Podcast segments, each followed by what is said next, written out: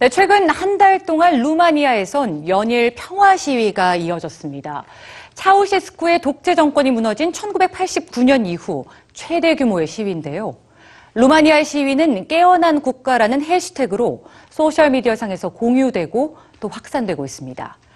평범한 시민들을 분노케 한 건 무엇이었을까요? 뉴스지에서 전해드립니다. 수천 명의 시민들이 노란별 12개로 상징되는 유럽연합의 연합기를 만들었습니다. 같은 장소에서 몇 주 일찍 열린 시위에선 훨씬 많은 인원이 또 다른 국기를 만들었는데요. 이곳은 바로 루마니아입니다.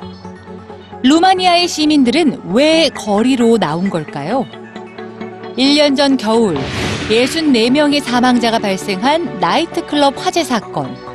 건물의 안전 규정을 준수하지 않았지만 뇌물을 받고 눈 감아주는 등 관료 부패가 큰 원인이었습니다. 결국 당시 총리였던 빅토르 폰타는 사임했고 사회민주당 정권은 물러났지만 1년 후 총선에서 사회민주당은 다시 승리합니다. 임금 인상, 세금 축소 등의 공약을 내세워 노동자와 농민 중심의 지지층을 끌어모은 건데요.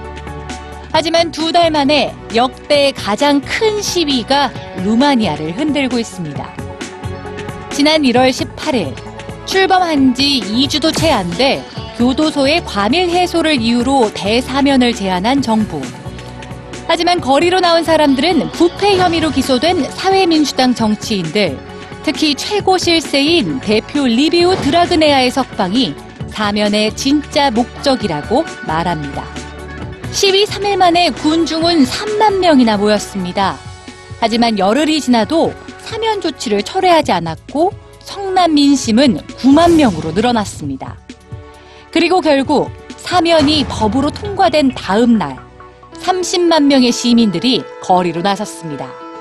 2월 5일 사면에 대한 행정명령은 취소됐지만 시민들의 분노는 좀처럼 가라앉지 않았고 총 50만 명 이상의 시위대가 행정부의 퇴진을 요구하고 있습니다. 소셜미디어에선 저항하란 의미의 해시태그와 깨어난 국가를 뜻하는 해시태그가 루마니아의 현재를 세계와 공유하고 있습니다. 한국과 루마니아의 시위를 비교하는 포스팅도 있는데요. 시위를 하지 말라고 말하는 이들은 봐라. 내가 보기엔 한국과 루마니아에게 묻는다면 시위는 아주 효과적이다고 말하고 싶다. 깊게 뿌리내린 정치인들의 부패와 정경 유착을 끝내기 위해 거리로 나온 루마니아의 시민들. 그들은 과연 승리할 수 있을까요?